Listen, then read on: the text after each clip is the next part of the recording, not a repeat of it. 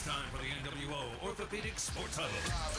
From the Fricker Studio. On Classic Hits 96.7 WBVI. On ESPN 1430 AM. And at 105.7 FM WFOB. The Sports Huddle is brought to you by NWO Orthopedics. Frickers. Warner Automotive. By Blanchard Valley Health System. Roto-Rooter. Bigby Coffee. By Northwestern Water and Sewer District. Wilson Tire. Grit by MJ Brown Construction Company, Premier Bank, Campus Poly by Financial Design Insurance Agency, Snyder's Flooring Outlet, Ohio Automotive Supply, Seneca Millwork, Five Star Maintenance, and by the Roppe Corporation. And now, Let's go to Lance and Matt, coming to you live from the Fricker Studio for the NWO Orthopedic Sports Huddle.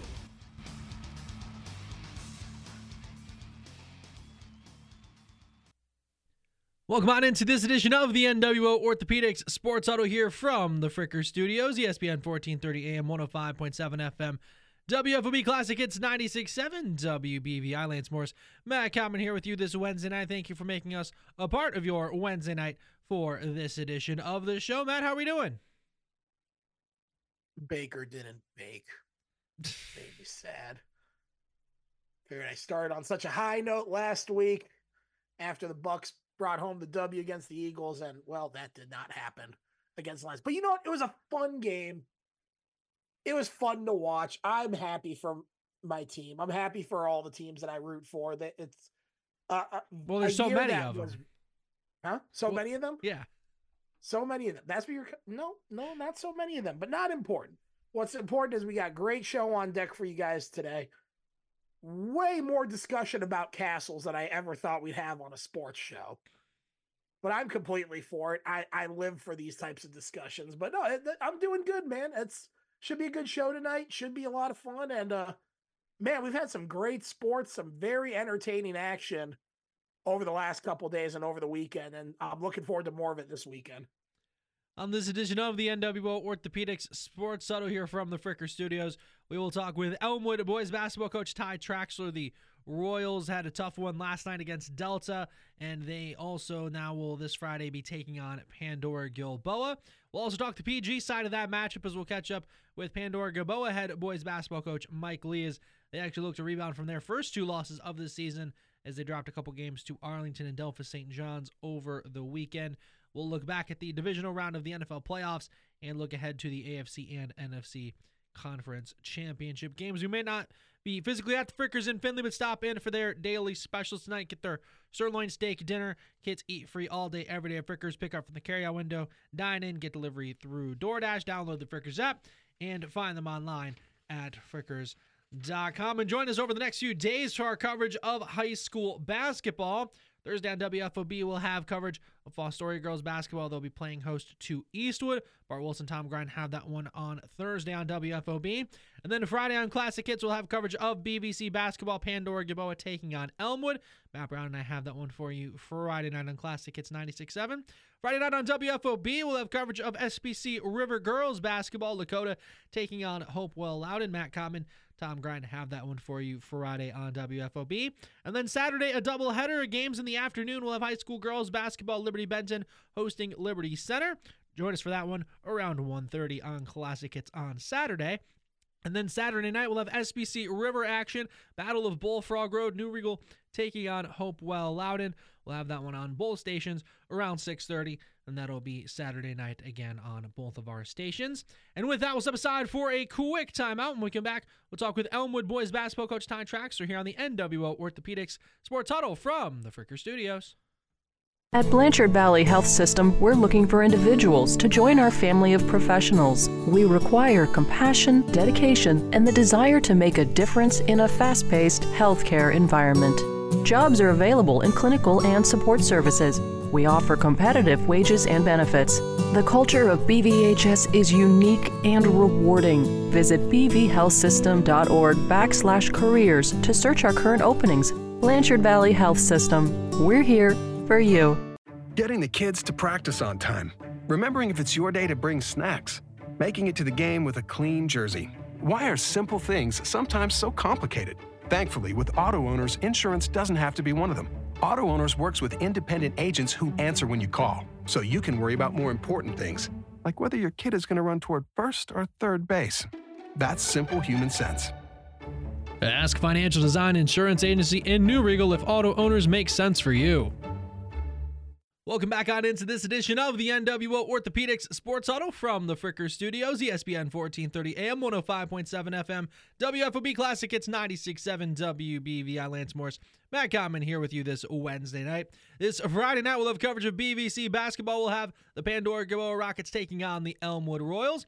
Matt Brown and I will have that one for you on Friday night on Classic Hits 96.7. We're now pleased to be joined by Elmwood head boys basketball coach Ty Traxler here in the Frickers Zoom room. Coach, how you doing? Very good. Thank you for asking. Yeah, thank you again as well for uh, for taking the time to talk with us. Always appreciate uh, getting to catch up with you. So for for you, uh, what was uh, what was the process like uh, in just getting ready for uh, for the season this time around? Uh, well, I, it seems like the last few years we've had a lot of unique situations. Um, the last two years we've we've obviously had a really good football team and they've made huge runs. Um, so that's kind of limited our, our preseason. Uh, this year we had the challenge of three of our top six players uh, missed the entire preseason with football injuries. Um, Micah Oliver broke his ankle in week eight, and uh, he missed the entire preseason and and was hurt all of last year. So um, it was a tough start for him. And then um, both of my sons, uh, Owen and Andrew Traxler, broke a bone in week 11. Um, where when we had a three and seven football team that thanks to the extended playoffs uh, was a 16 seed playing Liberty Center, and uh, so we lost both of those guys um, that week. But um, now that we're back and healthy, we you know I, and we're starting to gel a little bit and figure out who we are um, with everybody back. Um, since since the first of January, we've we've been really competitive, and um, we're just trying to figure out how to win close games. That seems to be um, and again, we had a, a, pretty inexperienced team coming into the season um, with only two healthy letter winners. Uh, one of those being only a sophomore. So, so it's it's been a process, but we feel like we're on the right path, um, even though it's not really translating to wins and losses right now. And coach, with that, um, like you just mentioned, not necessarily the translation between wins and losses, but no denying since the start of the new year, you guys certainly have come on a lot stronger in your games. Are you kind of viewing it then as, hey, with everything that happened to start the season, everybody missing with the preseason? It, it, did you really look at the start of this year kind of as a glorified preseason because of that? Now you guys are really getting up to that game speed at this point? Because again, like you mentioned, may not be in the win loss column, but it certainly seems like, just to call it as is, you guys are making way more of a game of it night in and night out. Yeah, and really, I mean, I mean, we've uh, you know, we lost we lost a one possession game with Otsego. We lost a one possession game to Cardinal Stritch. Um, we were in a one possession game until the last minute and a half with Liberty Benton. Um, so yeah, I mean, we we we're on the right track, I think. And and December, we we told our kids we want to be playing our best by the end of January. Uh, bulk of our games, we only just played our 12th game. Um, so we still have 10 games left in our regular season. So we're kind of backloaded um, which hopefully is beneficial to us and can translate to some wins. But um, yeah, you can definitely see the progress from watching us night in and night out.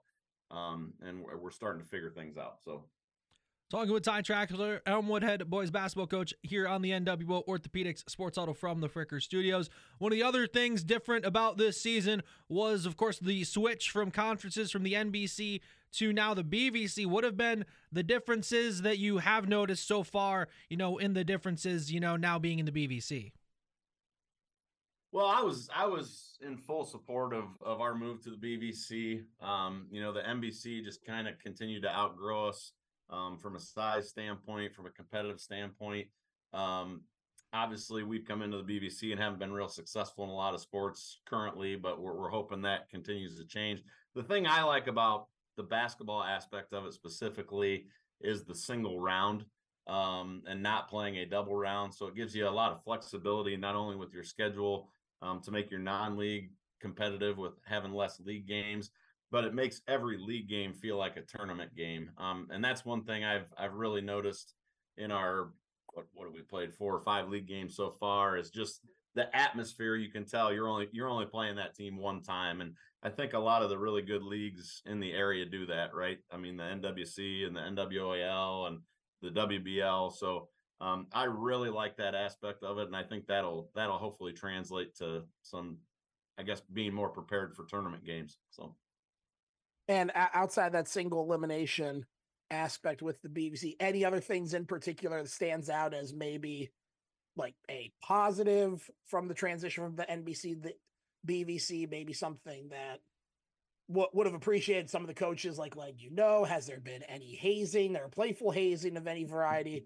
from the other teams and other league members welcoming you guys in? Uh just the overall it seems like the transition to the bvc has been a little smoother than potentially could have been anticipated well yeah it's it's it's been kind of i mean it's been kind of fun getting to know some of the new coaches a lot i mean some of the coaches i've known forever um, jason vermillion and i coached the ohio indiana game together way back in the day and um, we've we've kept in touch, and um, but it's also been it's been cool to to meet some new guys and um, just get to know them. Um, I there has been no hazing other than teams uh, pounding us on, on a couple occasions, but um, hopefully, like I said, we're going to continue to get more more competitive when it comes to that. But um, no, I, I think it's been a good move. I mean, the BVC is made up of a lot of great communities, a lot of great school systems. Um, so we're we're proud to be a part of it and looking forward to it expanding next year with Ada and Leipsic coming in.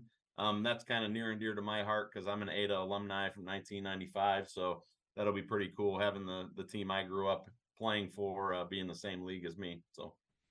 Talking with Elmwood head boys basketball coach Ty Traxler here on the NWO Orthopedics Sports Huddle from the Fricker Studios. Classic Hits 96.7 WBVI, ESPN 1430 AM, 105.7 FM.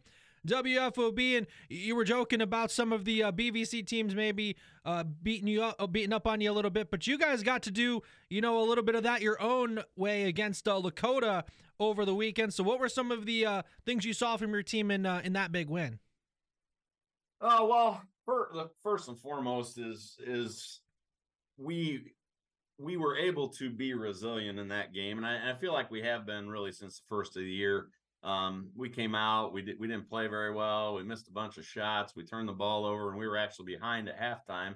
Um, so we you know we challenged the kids at halftime to respond to adversity, and and they came out like gangbusters and, and did that. Um, obviously, our our four year senior starting uh, starter uh, Cade Lentz had 40 that night, so that was the fourth highest scoring total in Elmwood basketball history for a single game. So that was pretty pretty exciting and pretty fun. And we got some guys in the scoring column at the end of the game. We had a, a, a senior who's first time on varsity come in and bank in a three, and so it just it was a it was fun to when you're when you're three and nine, it's just fun to win. So we were we were happy about that. And looking a little bit more at Cade Lentz, I mean, just the the career he has had and just how much he has continued to grow and develop as a player has just been remarkable. You want to shed any more light on that? What you've seen from him, uh, especially this season, where it's been a bit of a struggle to get going early, but like you've mentioned, seemed to be getting your getting your feet back under you here as the season has progressed. Yeah, Cade's career has kind of been a weird trajectory. I mean, we um his freshman year and sophomore year, he he didn't have to be the man. Um, we had Bryce Reynolds, and and you know I think we won 13 games and 16 games in in the two seasons they played together.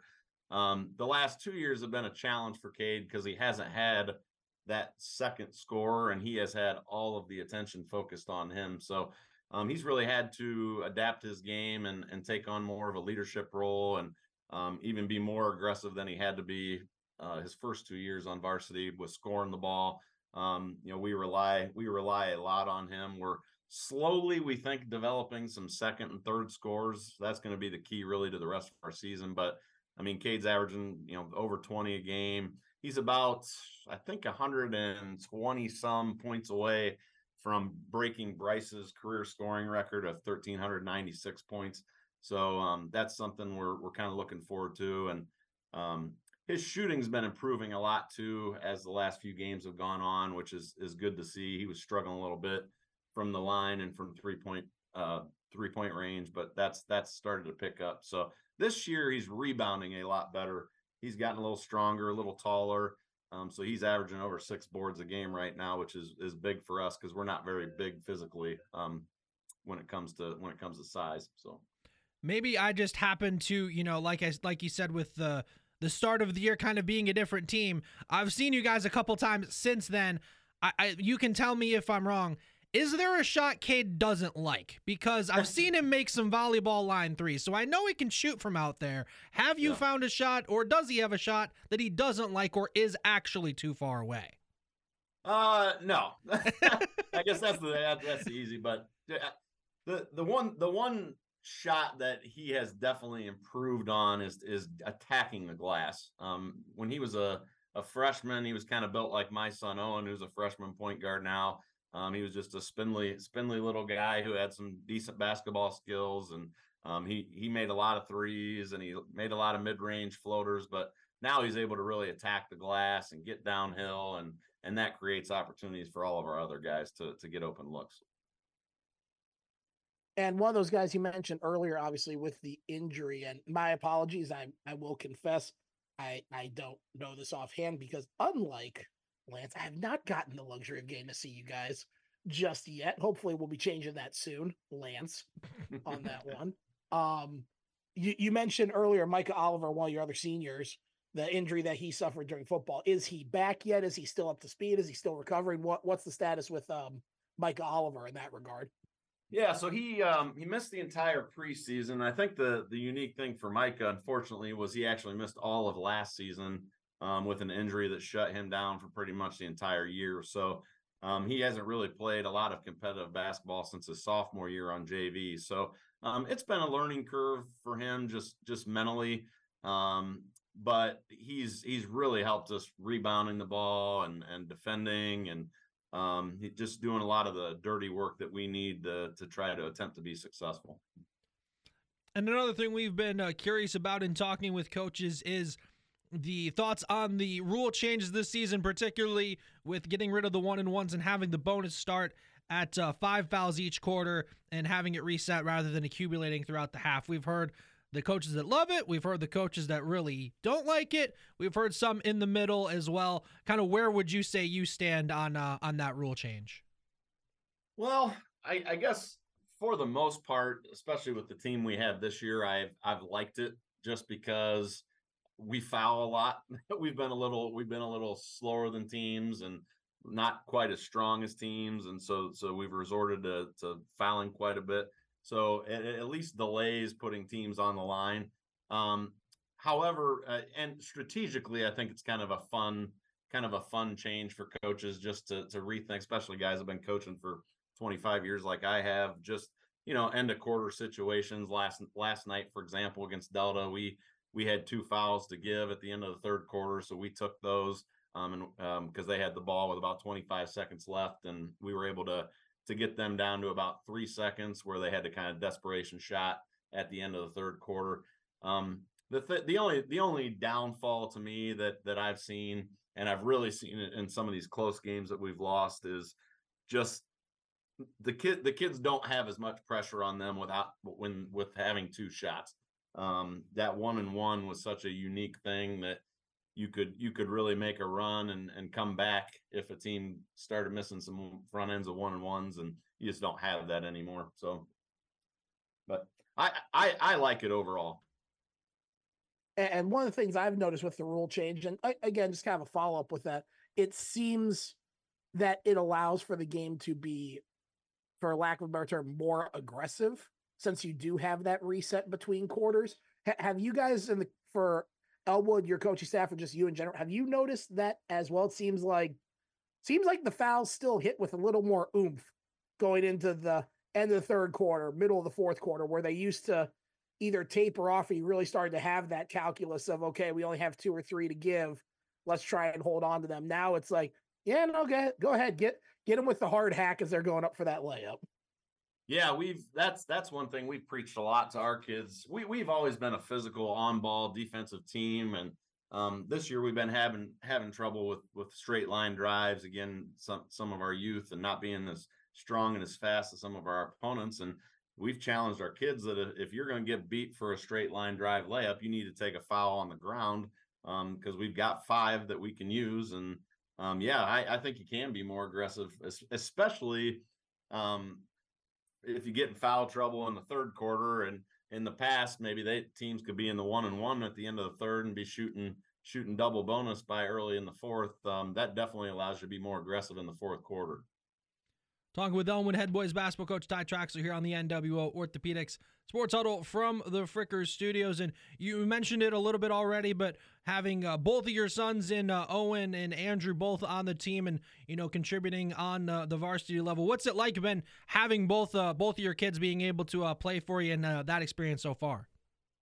the short answer is nothing like I pictured it.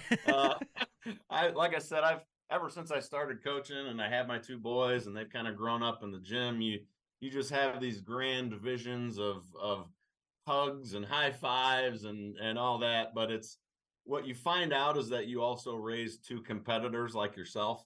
And uh, you know, sometimes it's it's button heads and sometimes it's forgetting that that dad is is not dad on the basketball floor like he has been their whole lives. And so that's been a challenge. And um, you know, obviously with with them both getting injured and coming back to the team late and and that's that's been a challenge as well, you know, me as a father seeing them play all the way up through just has different expectations for how they could do and and sometimes that's been frustrating for me and that's challenged me to be a better coach and be a better dad but the toughest part of everything I think has been on my wife because when you get when you get home after a game, you just can never escape basketball. Every all the three guys in the house want to talk basketball and what went wrong and and what went right, and um, that's got got. There's a special place in heaven for a coach's wife, and I think there's a even even uh, nicer part of heaven for one that has two boys that are playing for a coach. So, um, but it's been a it's been a joy to see him grow as the season's gone on. I mean, Owen's a Owen's a 14 year old point guard playing against 18 year old men. So um, it's it's been it's been unique to see him adapt to that and grow in that role, and and we're gonna be proud of him no matter what. So. Oh well, I was going to ask Coach, uh, who who was the first one to initiate the leave basketball at basketball policy within the family, but it does sound like it was your wife then who is uh, the one who's probably taking charge on that one. Of hey, leave, leave basketball at the gym when you come home you come home kind of situation you have identified that 100% correctly yes. I, you know what my instincts are usually pretty strong on that what can i say yeah And then uh, this Friday night, you guys are uh, getting ready for uh, now Pandora Gilboa, a team that, you know, they themselves were kind of rolling up until last weekend when they finally lost uh, some of their first games of the season. So, what have been some of the things you've uh, seen from them and getting ready for Friday? Uh, just just their overall athleticism. Um, you know, they have they have five guys that can dribble, pass, and shoot. They're they're um, really active on the offensive end with back cutting and lobs, and um, so that's going to be tough for us to defend. We think we have we think we have a plan, but uh, again, they're very very skilled offensively. Um, but really, their bread and butter is just their defense. They they just get after you. Um, they guard the ball hard. They get out in the passing lanes. They're they're disruptive and um, they force you into a tough shot every single time down the floor. So that's going to be a challenge for us. We've had we've had turnover problems. Um, we've had we've had bouts where we can't score, and so um, that's that's going to be the biggest challenge for us going in. Um, I wish I, I, wish we weren't the team that they were playing after losing two games in a row. I could say that, but I'm glad at least it's at our place, and um, I think our kids will be up for the challenge. You know, like I said, we we hopefully we'll have a game plan for them, and and the kids for the most part have done a good job of trying to execute what we've come up with as coaches. So um, they're going to be a tough they're going to be a tough out, obviously, um, being 12 and two, and um, they're only two losses to two really good teams, but um, we're gonna we're gonna show up and compete and, and try to be tough. And with that, coach, obviously you mentioned repeatedly, and I couldn't agree more that you guys have really started to get your stride as the calendar switched from 23 to 24. Uh, do you feel this kind of game and this kind of matchup coming in two two losses in a row for Pandora Gilboa, a little uncharacteristic for them, especially the year they're having, that this could actually be a pretty good litmus test as to like, hey, here's where we stand at the end of January. So now we can see where we're going to stand at that point at the end of February against a competitive team like this. Before, I, I hesitate a little bit with that just because of, I mean, the volatility of one game at this point in the season. I mean, you just, if a team gets on a run uh, and during the game and, and, you know, gets ahead by 15 points, I mean, you just, you, I, I don't think you I don't think you base where you're at on just one game. I think it's more of the body of work and and looking at the whole picture of kind of where we've come from and um, obviously we, we want to show up and we want to represent ourselves and play our best best game every time we go on the floor. So um, that's what that's what we'll be focused on is are we continuing to get better um, as we come towards the bulk of the of our schedule. So and, and uh, follow up because I, I have to ask because Elmwood has first of all, one of my favorite venues. I, I, absolutely love the facilities you guys have there. I think it's a great venue. You also have a castle, coach. And we were talking off air that there's apparently some history and some depth behind the castle itself. And I, I, I would not be doing my job as a broadcaster or a journalist if I didn't ask about that. So, absolutely. So, um, back in our old gym, which uh, closed in 2004 when we moved to the new building, um, they used to have a, a wooden castle that hung on the wall above the door to the gym. And uh, they started a tradition. It was it was on like a drawstring or pulley system that they lowered it for the starting lineups, and the, the kids ran through it. So when we came over to the new building, um, Doug Reynolds was the head coach at the time. I was his JV coach um, he decided to, to institute a spotlight, um, which I believe they may have had a spotlight at the other gym too. Um, but we we had we have the music that we play, and the kids run out with the spotlight on the castle. Uh, the castle now is much much more sturdy, I'll say, than uh, the one that was in the old gym. Uh, the one we have now was made by a student about six seven years ago um, for a shop project and it it became it used to be a plywood one now it's a very very sturdy heavy one that takes about six or seven people to drag out and set there and uh, another tradition we've added to running out of the castle um, is that our starting lineup and then everybody follows the last guy as they run out of the castle to the spotlight and they run up and they hit the jersey we have on the wall of a, a senior of mine that passed in 2015 right before the season derek sheldon um, and the reason we do that is is I mean most of these kids have no idea who Derek Sheldon was, but it's just our reminder that every time we step on the floor, it could be the last time we step on the floor, and um, so that's why they smack that jersey is just to remind themselves that to give it everything they got because you never know when it's going to be your last time out there. So and now, of course, looking ahead to this one, already talking about what you see on the PG side. So, just kind of what's overall the message to the team and the fan base? Because, like you were saying, you don't want to base anything, you know, on just one particular game, just kind of about the body of work. So, what is kind of the message to the team as you start to, you know, transition into the second half of your schedule? Uh, well, with Pandora specifically, as I kind of mentioned with their defense, we have to we have to have less than 10 turnovers to to have a shot to win the game.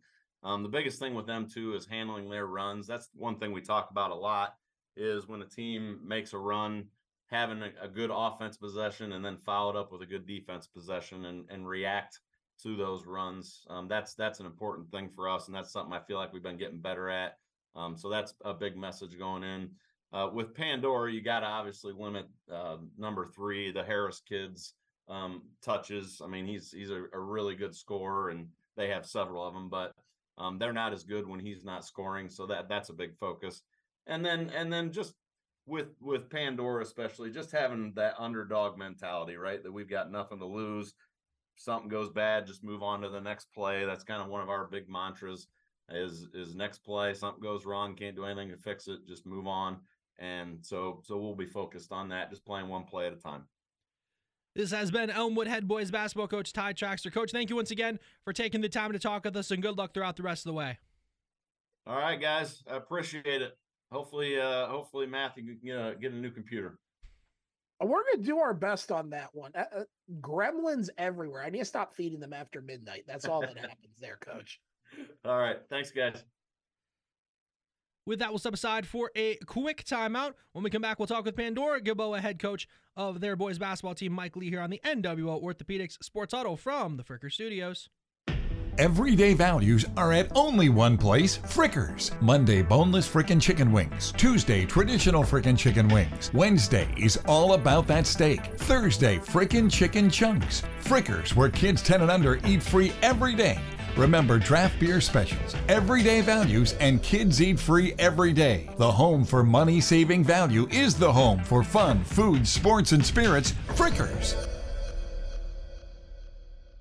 Morgan Advanced Materials has had a great 2023, and as the semiconductor industry soars, so does the demand for our products.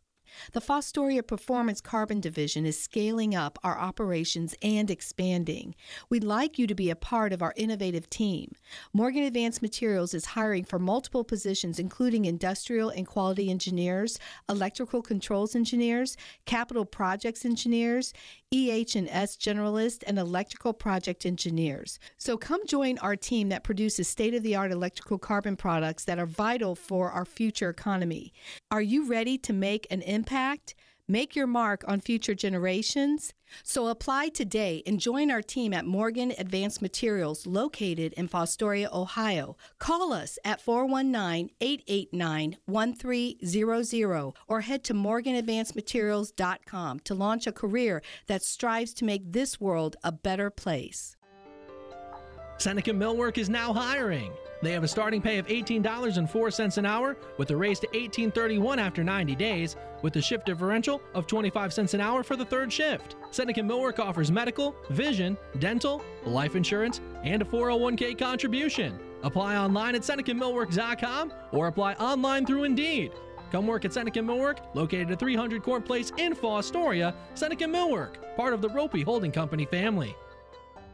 Welcome back on into this edition of the NWO Orthopedics Sports Huddle from the Fricker Studios, ESPN 1430 AM, 105.7 FM, WFB Classic Hits 96.7, WBVI Lance Morris, Matt Common here with you this Wednesday night. This Friday night, we'll have coverage of BVC basketball. We'll have the Pandora Gilboa Rockets taking on the Elmwood Royals. Matt Brown and I will have that one for you Friday night on Classic Hits 96.7. We're now pleased to be joined by Pandora Gilboa head boys basketball coach Mike Lee here in the Frickers Zoom room. Coach, how you doing? Doing good. How about yourself, Lance? I'm doing pretty good. Thank you again for uh, taking the time to talk with us. Always, uh, always appreciate getting to catch up with you. Yep, sure thing. So for you, what was it like uh, getting ready for the season uh, this time around? Obviously, things have you know been you know different over these last years, but finally, of course, settling into the new normal or new normalcy, however you want to phrase that. would have been uh, what were some of the things like uh, getting ready for this season?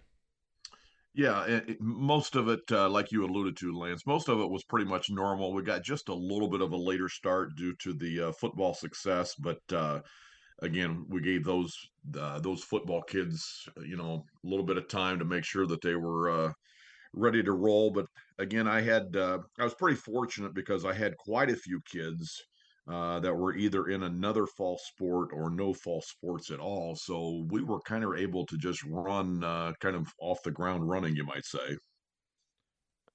And and coach, with that gearing up for the season, I know we're a lot later in the season now as we're approaching February at this stage. But uh, what have been some of your takeaways from what your expectations were going into the season versus where you guys are at currently at this stage? Well, uh, good question because again, you know, our kids had some success last year. 18 wins is, uh, you know, we're, we were very, very appreciative of that. Um, but on the flip side, when you're playing in two leagues and you finish in third place, uh, kind of our method to madness, you might say, was unfinished business. Um, and we had a lot of kids that put in quite a bit of time over last spring and last summer. So um, you know, we didn't really spell out the expectations, but I think our kids uh, knew going in that okay, we have some we have some things that you know we'd love to improve upon. So, uh, with that being said, we had a lot of experience coming back. You know, three of the kids that start uh, have pretty much started every game uh, this season for us. This is their fourth year of varsity basketball, and you don't get that year in and year out. So ultimately, um, that was a major plus going into the year. Talking with Pandora Gilboa head boys basketball coach Mike Lee here on the NWO Orthopedics Sports Huddle from the Frickers Studios. As you allude to, always a big thing for you guys, you know, playing in the multiple leagues, playing in the BVC and in the Putnam County League. So, you know, just kind of what is that balance for you? Like you mentioned, because you were you were just outside uh, looking in on the BVC a year ago, and like like you mentioned, actually we're at third, which is surprising to me in the Putnam County League. So you know, how is it just balancing when almost every game you guys play is a league game in one or the other?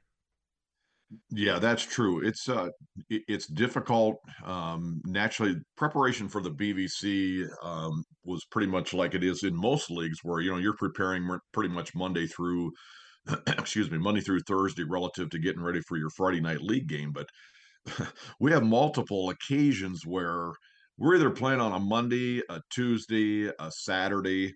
Uh, as of right now, we do not have a Wednesday or Thursday Putnam County League game. So it really, really offers some unique challenges. And ultimately, it's a matter of preparation, uh, making sure that your kids are, you know, are prepared going in.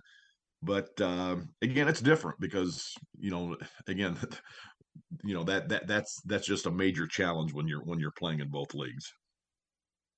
And coach, I, I know the obvious answer is that both leagues take priority. Both leagues are equally as important with that those unique challenges, does it ever come a situation where let's say for example hypothetical okay we're first in the bvc but we're third in the putnam county.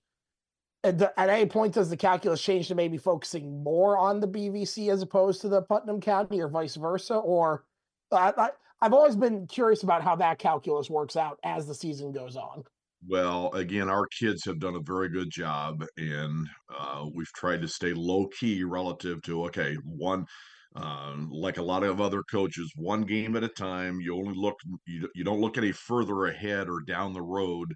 Um, but again, very good question. But it's ultimately, it, it comes down to uh, we don't place, or I have not placed one league in front of the other, no matter what position or place that we were in um, when you've had the success that we've we have had here the last couple of years um, you know you're basically you're you're going to get everybody's best shot no matter if it's bvc pcl or non-league. And again thus far our kids have done a pretty decent job of ultimately just approaching and hopefully we as coaches have done the same thing relative to just making sure that okay you you can't look any further even though you may have two league games on a Friday, Saturday night. And ultimately, yeah, we would love to have a full week preparation for the Putnam County League, but sometimes you just don't get that. This is the NWO Orthopedics Sports Huddle from the Fricker Studios. Classic Hits 96.7 WBVI, ESPN 1430 AM, 105.7 FM. WFOB Lance Morris, Matt Common talking with Pandora Gilboa head boys basketball coach Mike Lee. And for the first time this year, a couple losses for you guys in the, those matchups uh, against Arlington and Delphos St. John's. What were some of the things you uh, saw from your team over the weekend? Well, ultimately, um, again, you got to. I, I, think I mentioned this after our Friday night game. You have to give credit where credit is due. So, first of all, two very good basketball teams, two very well coached basketball teams. Um, they didn't really present a major challenge like, okay, we haven't seen that particular defense or something that we had not seen before. Um, but ultimately, both of those teams coming in, um, you know, they took some things away from us uh, that um, that we had been able to do successfully against some other squads. Um, combine that with you know, when you don't shoot it very well, whether that be from the free throw line, whether that be from the three point line, um, you put some of those combinations together, and ultimately you've got, uh, you know, you have a chance to to get beat, and that's what happened to us on on both nights. But again, um, both of those teams were very very well prepared, and ultimately. You know, it's like uh, when we come back to practice this week, it's like, okay, we haven't had, you know, we've not experienced that loss um, you know, this late in the year. So I'm going to be anxious throughout the course of the week. Uh, I've got very good kids to see what uh, what our preparation and, and what they come back and practice uh, this particular week, getting ready for Friday. And looking ahead to this week of practice in particular, from anything that you saw on the film that really stood out to you, or was it just two good opponents? I mean, it's it's not like you guys lost to necessarily, pardon me for saying this for any of the teams out there listening, you didn't necessarily lose to any nobodies. So was there anything in that film that really stood out there that want that you want to have be the focus this week? Or is it really just addressing the adversity of, hey, we've had these losses. Now let's see how we can rally?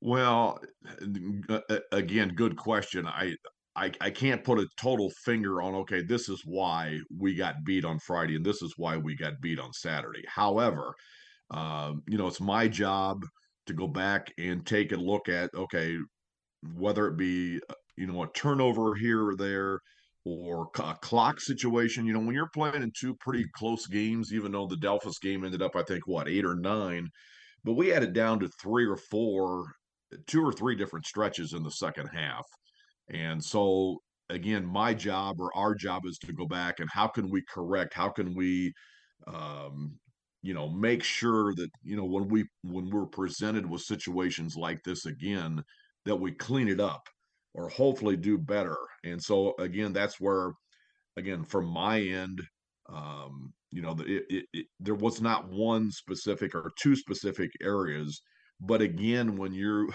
when you combine, maybe you don't rebound in a situation, or you don't hit free throws, or you turn the ball over, and you put all of those together, um, that's how you get beat in in in in crunch time situations.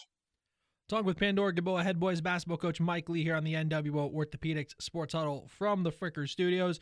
And another thing we've uh, been curious in talking with the different coaches is about the new rules for the season, getting rid of the one and ones and having the bonus start at five fouls each quarter. And we were, you know, joking before we went on the air. It's it's I'm not as I'm not as young as you might think I had been. So you you certainly are somebody who's been around and seen the different iterations of these different rules. So what is your thoughts on uh, the different changes and how they've played uh, played itself out so far this year? Um, yeah, naturally the biggest one is the is the free throw situation, and again, being the old timer that I am, and would like to keep as much consistency uh, throughout the course of the game. I'm not I'm I'm not a big fan of the change. I was surprised uh, when it did come about, especially for the reasoning that they gave for the change. Surprised me. Um, I have seen, I, I I've witnessed games where uh, there's a lot of flow to a game, and then all of a sudden, when one or two teams get in that situation where the fifth foul is reached in a quarter, the game just slows to a crawl. Um, we've had that happen once or twice, but actually, I've I've actually seen, you know, witnessed more games, going to games where you know, again, the flow to the game is very, very good. And then all of a sudden it just, you know, comes to a screeching halt. Um, again, I, you know, by now we should be used to it. We are used to it. But again, I, you know, if I had my my own personal biases, let's go back to the old because it takes a little bit of the strategy out of the situation as well. Well, coach, allow me to say first of all, age is only a number. You're you're as old you're as old or as young as you want to be at a particular time. You're fine on that one. Um, but but I, I am curious because I'm very much the same mindset you are, where it's I, I didn't necessarily understand the the reasoning behind the change. One of the ones that I heard repeatedly was to help prevent more aggressive play and harder fouls throughout the game. Maybe it's just me, but it feels like the games have actually gotten more aggressive and the contact has gotten more aggressive and the fouls have kind of been coming in a little bit more intensely for lack of a better term with this rule change because no longer carries over the half and you get that reset. So all of a sudden you're back at square one going into the next quarter. Have you gotten that same type of reaction or thought as this uh, new rule has been implemented uh, n- no question, no doubt, Matthew. That's exactly correct. Um, you know, the reasoning behind it was to clean up some of the uh, physical play within the free throw lane itself. And again, throughout the course of this season, um, you know, again, games, it, it, it's just officiated. And again, you know, they have their job, we have our job as coaches, but it just seems as if um, you know, there is more uh, play where maybe, you know, as they say, what used to be a foul 10, 15 years ago was no longer a foul. Um, but but but again, it's like I've told our kids, and I'm sure other coaches do this as well. You have to adjust. Every crew that you see coming in, um, you know, you're you, you should know within the first two three minutes of the first quarter, you know, how it's going to be officiated, whether you know it, it, it's going to be closely called or whether they're going to allow certain areas, you know, to to kind of just be you know be less and less of an issue. So again, that's that that's difficult for kids. You know, they're programmed to you know to do what they do, but ultimately, you know, we as coaches and hopefully as players, they just have to adjust. This is the NWO Orthopedics Sports Huddle from the Fricker Studios. Classic Hits 96.7 WBVI, ESPN 1430 AM, 105.7 FM WFOB. Lance Morris, Matt Common talking with Pandora Gilboa head boys basketball coach Mike Lee. And the Harris brothers have been some key players, as you kind of alluded to a little bit earlier on over these last few years. And it, it does happen occasionally. I know in one of the games, at least over the weekend, it was the case, but it's pretty rare that one of them is not your leading scorer, you know, when the game is all said and done. So, kind of what can you say about uh, both the Harrises and Colin and Aiden and their growth, growth over these last few seasons? Well, ultimately, again, what I I, th- I think I mentioned earlier about you know some of the time that you know some kids have put in last spring and last summer, but you know if you combine what those two have done uh, in the off season. Um, you know, it's a it, it's a message that uh, needs to be stated for your younger kids in the program to see. You know, you, you you reap the rewards of the time and effort that those guys have put in. Um, the thing about both of them, especially Aiden, because you know Aiden when he first started playing at the varsity level, his freshman and sophomore year, um, you know, we needed somebody to score the basketball, and he provided that in his younger years. Um, but the thing that's so impressive about him, he's elevated uh, from his sophomore to his junior to his junior to his senior year relative to just he's added another piece. And um, that naturally just makes life more difficult for opposing defenses. And again, that's a credit to you know to him. Um, because again, he's just uh, he's now a complete basketball player. Um, Colin has developed just as just as much. Um, he does not have, you know, if you look at the numbers, uh, scoring wise, he's not where his brother is. But there are so many other categories that that young man, uh, if he doesn't lead us he's very much a part of in the top in, in the in the top two and he's very integral in what we do at both ends of the floor. And his basketball as they say his basketball iq uh, is right up there as well. So again w- w- with those two brothers we've got two good leaders on the floor. And talking about the harris brothers and kind of looking just broader picture pandora Gilboa as a whole i mean coach you definitely have been involved in the program and involved in the school for a decent bit of time. But what can you tell us about what you see in terms of just the growth and consistency as really Pandora Gilboa kind of becoming almost a de facto powerhouse in terms of being one of the top teams within both conferences, kind of year in and year out. I mean, is it really just luck of the class that you have, or have you really seen like a culture change and growth there at PG that's really kept this thing going for as long as it has. Well, when you're Matt, when you're involved with, uh, you know, again, s- small school, rule, rule, small school, um, you know, again, the kids are involved in all kind of activities, which is great. You know, you want them. I want them to be involved in as many sports or as many extra, you know, as many extracurriculars as possible. However, if you're going to develop and be a part of what what you hope is a competitive program you've got to you, have to be willing to make commit, commitments. You know and again other schools other players are doing this are, are doing those types of things um, but you have to be willing to sacrifice and this particular class of seniors i've got an experienced group uh, but they bought in when they were youngsters. They they had some success in junior high, um, but ultimately, when you buy in and are willing to do to put in the time and so forth uh, throughout the you know throughout the months of November to February. Um, you know, you you hopefully reap that success, and we're trying to do that right now. Talking with Pandora Gilboa head boys basketball coach Mike Lee on the NWO Orthopedics Sports Huddle here from the Frickers Studios.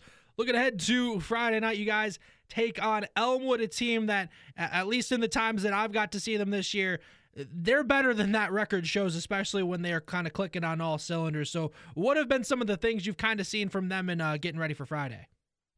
Well, you hit the nail on the head. We haven't uh, we haven't really uh, honed in yet on personnel and so forth. We'll do that as the week progresses.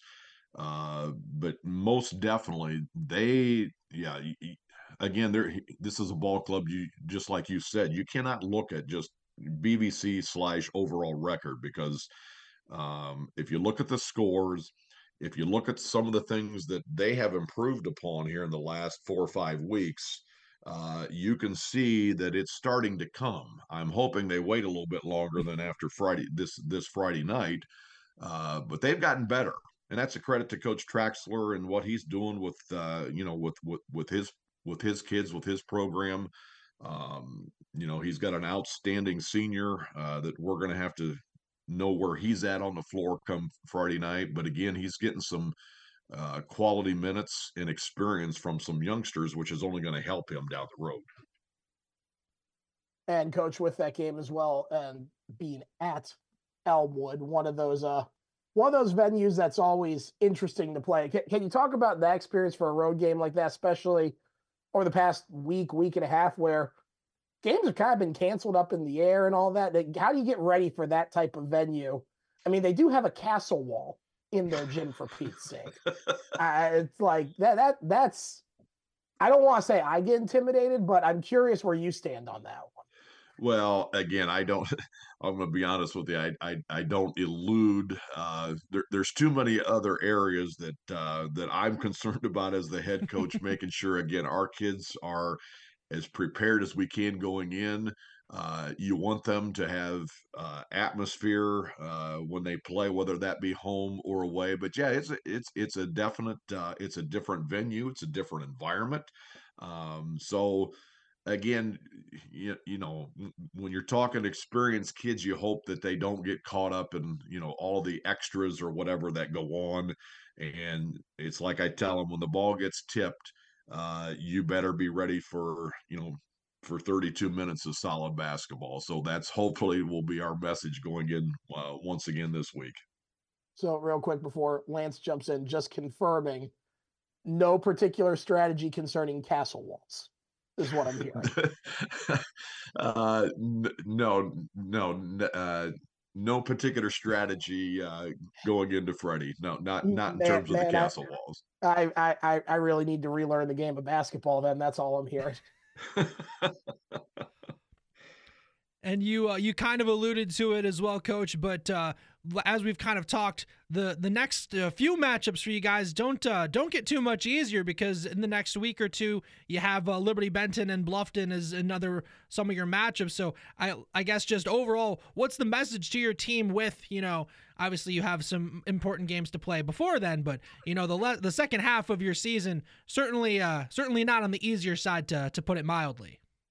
Well, once again, if you start looking at the, the, the whole quality of okay, we play Friday, Saturday, Tuesday, Friday, Saturday. Um, you know, again, I could uh, I, I I need to load up on the Excedrin, uh, uh, but again, the approach has to be, you know, again, just just like you said, next weekend it's difficult matchup Friday, difficult matchup Saturday, but ultimately, um, again, it comes down to making sure that your kids are as prepared as they can be for the one and only game that's in front of you, and then we'll we'll start addressing Saturday come Saturday morning when we get the you know when we get the kids together because again they've uh, you know like every other like every other team um, at this time of the year you want to be challenged. That's only going to help you as you get prepped for uh, tournament play which is hard to believe but not too far away.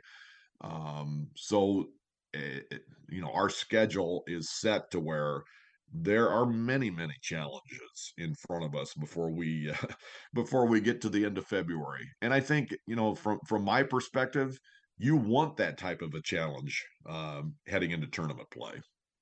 This has been Pandora Gilboa head boys basketball coach Mike Lee. Coach, thank you once again for taking the time to talk with us and good luck throughout the rest of the season. Hey, thanks a bunch, guys. Appreciate it. With that, we'll step aside for a quick timeout. When we come back, we'll talk NFL playoff action here on the NWO Orthopedics Sports Huddle from the Fricker Studios. It's cash for cars at Warner Economy Corner in Findlay. Not much has changed with the shortage of good quality used cars, but Warner Economy Corner is looking to buy. At the corner of Blanchard and Blanchard, Warner Economy Corner is paying cash for cars. Bring your vehicle down to the guys at Warner Economy Corner and go home with cash in hand. Warner Economy Corner is buying cars and making deals. Open daily, Monday through Friday. The Northwestern Water and Sewer District now has two watersheds in Fostoria to get pure water at a low price. Watersheds are located off of Plaza Drive on the north end of town, and our newest location near 4th and Findlay Streets. If you don't like the taste of well water, try Watershed Water. Just bring your own containers and fill up for a quarter a gallon. Try Watershed Water today. For all locations, go to nwwsd.org.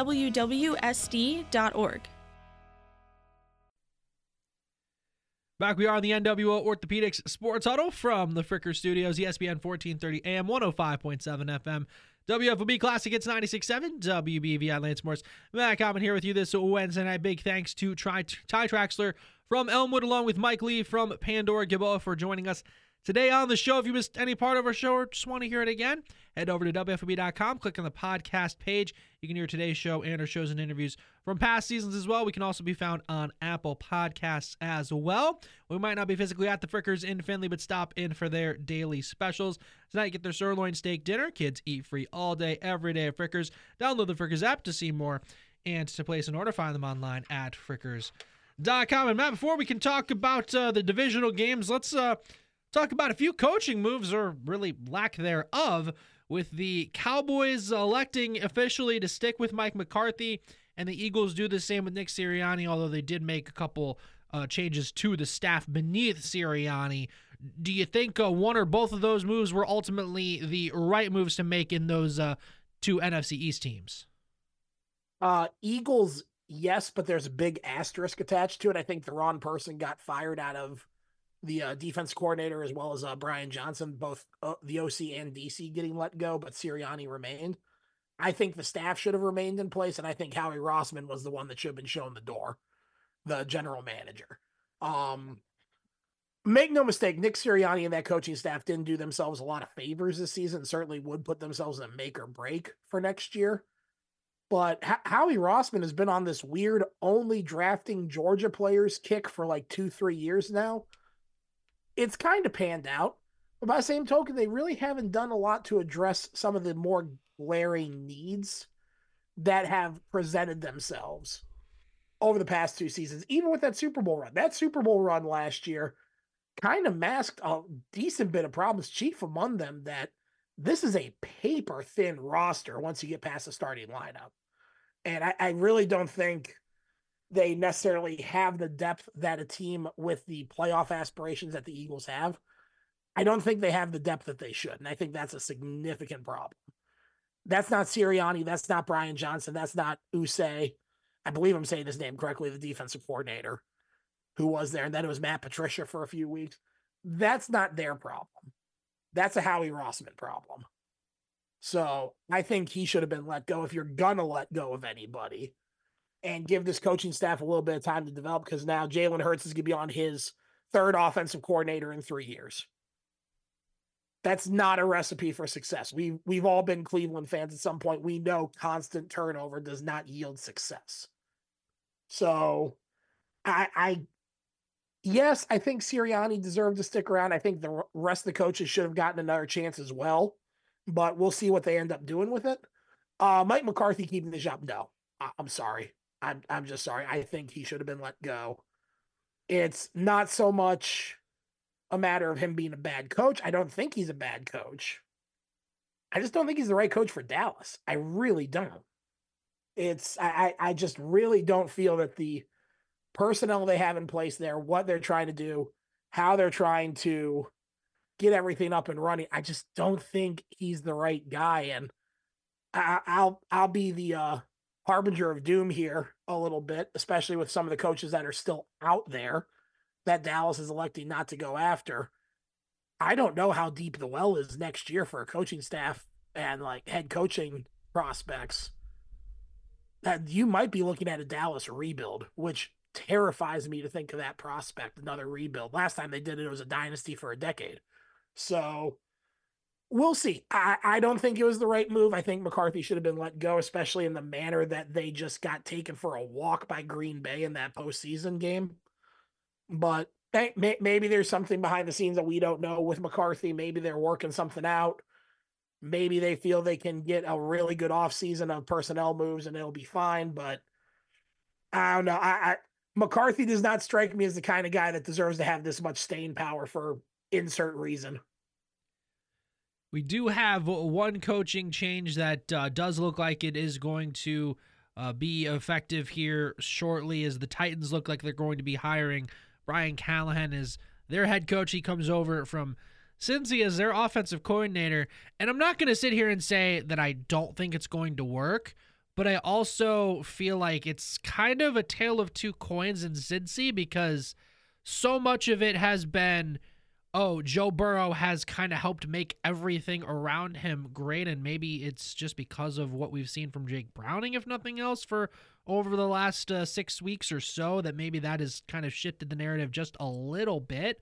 But I feel like with if you're going to pin all or a lot of at least the success of the Bengals on what Joe Burrow and what, you know, Ja'Marr Chase, Tee Higgins, those receivers and the offensive skill guys have done as a whole, that also kind of devalues it when people around the league are like, oh, yeah, the Bengals are just good because they have good players. It's not that they're doing anything, you know, sexy or special. It's just they have good players, they line up, they do good things, and that's why they had been successful these last few years. So, kind of, what is your thought process on uh, this move uh, for the Titans? Uh, it, it's a tough call. I mean, Brian Callahan's been a name that's been t- tossed around for a couple years now as an up and comer in the league. Um, comes off of that Zac Taylor, Sean McVay coaching tree. His dad, Bill Callahan, has been a staple in the NFL for almost 30 years at this point. It's it's not a bad hire, but I run into the same problem I do whenever it's a Bill Belichick coaching tree hire who was really the one doing the coaching? Who was the one making the decision, decisions on the field during game day? If you tell me that Brian Callahan is exclusively responsible for the entire offensive game plan for the Cincinnati Bengals, okay, might actually be a good hire. Maybe he's this wonder kid that we just aren't aware of at this stage. Flip side of that, though, is Zac Taylor was the offensive coordinator with Sean McVay. He's the head coach there in Cincinnati. I'm pretty sure he's the one who calls the plays. So, with that in mind, was Brian Callahan really just a placeholder type of offensive coordinator, you know, help managing things, maybe similar mindset, similar ideas and philosophies? But it's really Zac Taylor. And you kind of touched on one the whole chicken or the egg situation. Is it the coach or is it the player? Joe Burrow may be a once in a generation player at the quarterback position. Ja'Marr Chase and Tee Higgins, I can only think of maybe two, maybe three other receiving rooms that are better than that Cincinnati room. And again, is that Brian Callahan or is that the fact that Tee Higgins was the number one receiver for Deshaun Watson and then Trevor Lawrence? And then Ja'Marr Chase was the number one receiver for Joe Burrow for his massive season he had in college. I mean, it's it's a tough call. I, I would say usually I like to give out grades for these. I would give this one a B minus because pedigree wise, Callahan is a good move.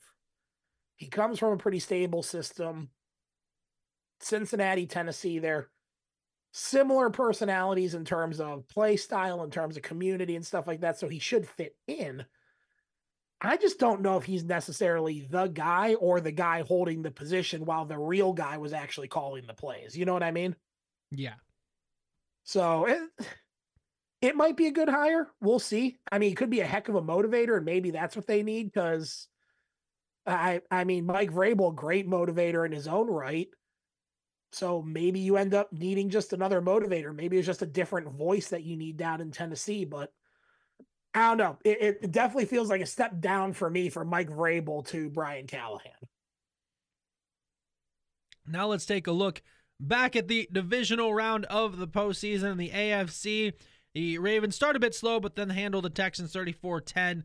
The Chiefs basically outlast the Bills on Sunday. It also uh, didn't uh, hurt that uh, Tyler Bass missed the game tying field goal late in the game as well. The Chiefs get that three point win. In the NFC, kind of a back and forth game with the Niners and the Packers, but the Niners able to pull that one out. And then, as you alluded to off the top, the Lions made enough plays to beat one of your many teams in the Bucks 31 to it's 23. Not many teams. If it's more than one, eh, it becomes many. Set. Yep, we're not gonna go there. We're just not gonna go there. I'm sorry. Please, please continue. What are your thoughts, Matt, on the games from the divisional round? Uh, well, first of all, I would be more than happy to cover the um, therapy bill of the entire city of Buffalo. Wide right again? Like, let it get blocked. Have it go wide left and say wide right again, and Jim Nantz giving the call the same way as the Super Bowl wide right call my my God, I was uh, wa- watching that game and then watching stuff after that. You would have imagined that these fans were like witnessing just war again.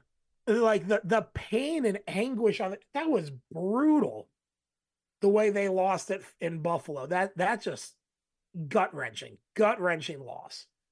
Um, in regards to the Houston Baltimore game, I mean, hats off to Houston. They made it a they made it a game for two and a half quarters then Lamar Jackson remembered he's Lamar Jackson, and suddenly it was no longer a game. But it, look, that Houston team, it, if I'm on any team in the NFL, AFC South, AFC in general, I'm starting a game plan for them next year because if you get that team healthy with Tank Dell, Nico Collins, they go out and get another receiver, maybe a more complementary backfield tandem fix the D line just a little bit. What they have with CJ Stroud there what he was doing with the backups because of the injuries, my God, the future looks bright in Houston. I, I would not want to play them.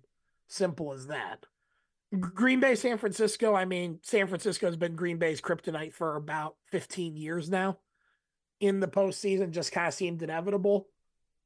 But I, I think if you're a Green Bay fan, you got to like what you saw. I mean, this was supposed to be a down year and you make it to the divisional round and make a game of it against the number one seed. So you, you got to be happy if you're a Green Bay fan. Jordan Love, it looks like they magically fell into another franchise quarterback, which just aggravates me to know it. How do teams do that?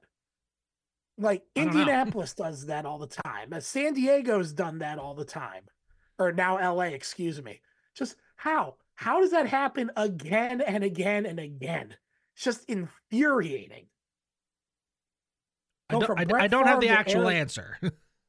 what was that? I don't have an actual answer. I don't know. Yeah, I mean, you, you go from Brett Favre to Aaron Rodgers to Jordan Love. And by the time you get to that wild card game against Dallas, Jordan Love is making throws that only Aaron Rodgers and Brett Favre used to make. It's just like, really? You're getting a combination of those two now? Like that's just it's just not fair. But I mean, for the Packers, hats off to them. Good drafting, good building it up. That they they are not going anywhere. And the fact they did that in a what was supposed to be a down year, phenomenal for them. And honestly, same thing for Tampa Bay.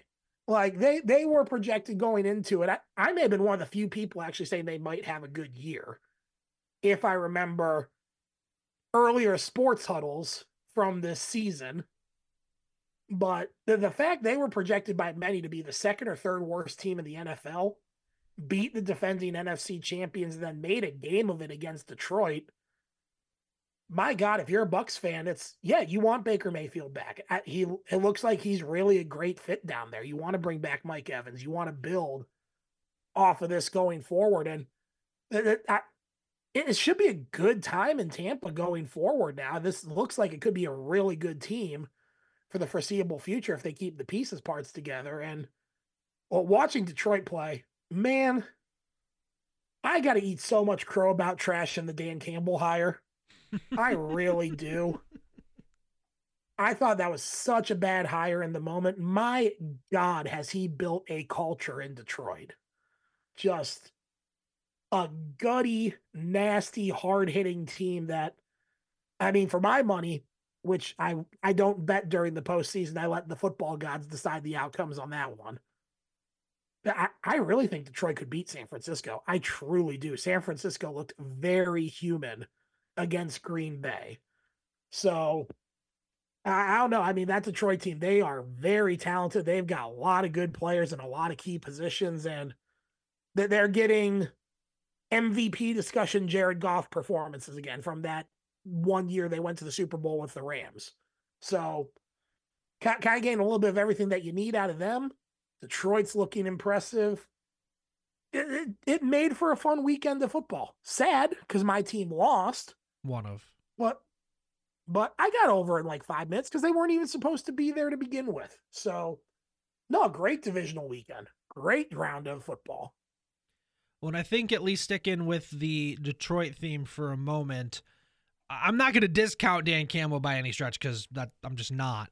But how much has it helped that it seems that he has also just built a great staff around him when both your offensive and defensive coordinators are getting head coaching looks around the league. That certainly certainly helps things in Detroit, but also just Jared Goff now again, he's not the upper echelon of quarterbacks. I think we can both agree on that, but he's you know, he's certainly above that median, you know, at the very least, and when he's been able to do the things he has, it has helped make that team that much better because you think back to him in with the Rams and you know he it started so rocky with just the Jeff Fisher just overall just Jeff Fisher experience and being there. It made things look that much worse with the Rams. Then it turns around a little bit. Sean McVay is able to, you know, revitalize things, leads them, of course, to the Super Bowl. They end up losing to the Patriots. But then after that, it just kind of became the also rans of, oh, Jared Goff's like, okay, but he's not, he's just not good enough for what the Rams were trying to do. And obviously, it's not exactly what they're doing in Detroit because it's a different offensive scheme. But it's just the fact that he's been able to essentially revitalize what was not a terrible career by any stretch because he made it to a Super Bowl with the Rams his first go round with Sean McVay. But if he is able to, in fact, get back to another Super Bowl with the Lions, with Dan Campbell, I mean, that just that that's just another one of the mind blowing stories because we we've talked about it many times.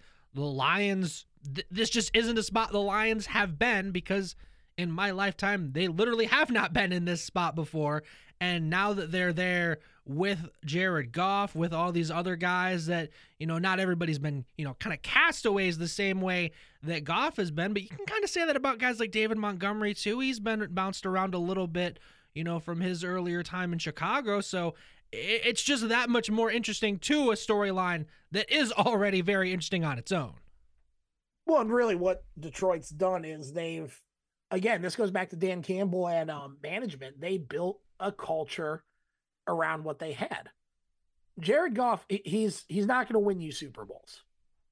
But what you got to understand about him is unless you force him to be in a position to try and win games, he's not going to lose you any games either.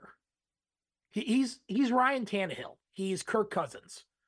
You know what I mean? It's he's he's just above that mid tier like you alluded to, but just under that top 10 kind of situation. Like I, I I can guarantee there's probably about 10 or 11 teams in the NFL that'd be happy to have Jared Goff as their starting quarterback week in and week out. But with Detroit, I mean, what they've done, bringing in a good big body receiver like Amon-Ra St. Brown, having a speedster with Jameson Williams, getting the one-two combo that some of us, to be candid, kind of mocked a little bit on draft day. Oh, I was going to say there, there were there were a lot of people that were like Jahmyr Gibbs this high. What are you doing? And then they start doing things, and it's like, oh, Okay, yeah, no, we we kind of get it.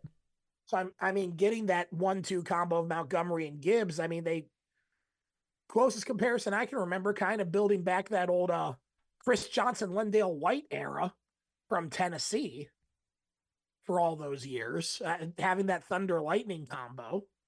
The defense is just gritty as all get out, and I, I attribute that to Aaron Glenn, who the fact that there's a, what five, four positions still open for coaching right now. You got Atlanta, you got the Chargers, Panthers is still open, and then there's another one, I believe. Um, Commanders. Commanders, thank you.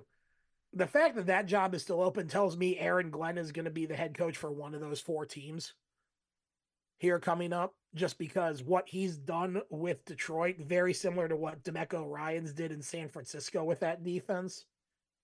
So I, I couldn't agree more. I think the staff is phenomenal. I think they've built a very impressive program in Detroit. And I again have to give credit where credit's due to the kneecap biter himself, Dan Campbell. Guy comes into his introductory press conference like he just, you know, direct lined into his veins six shots of espresso and a pre workout.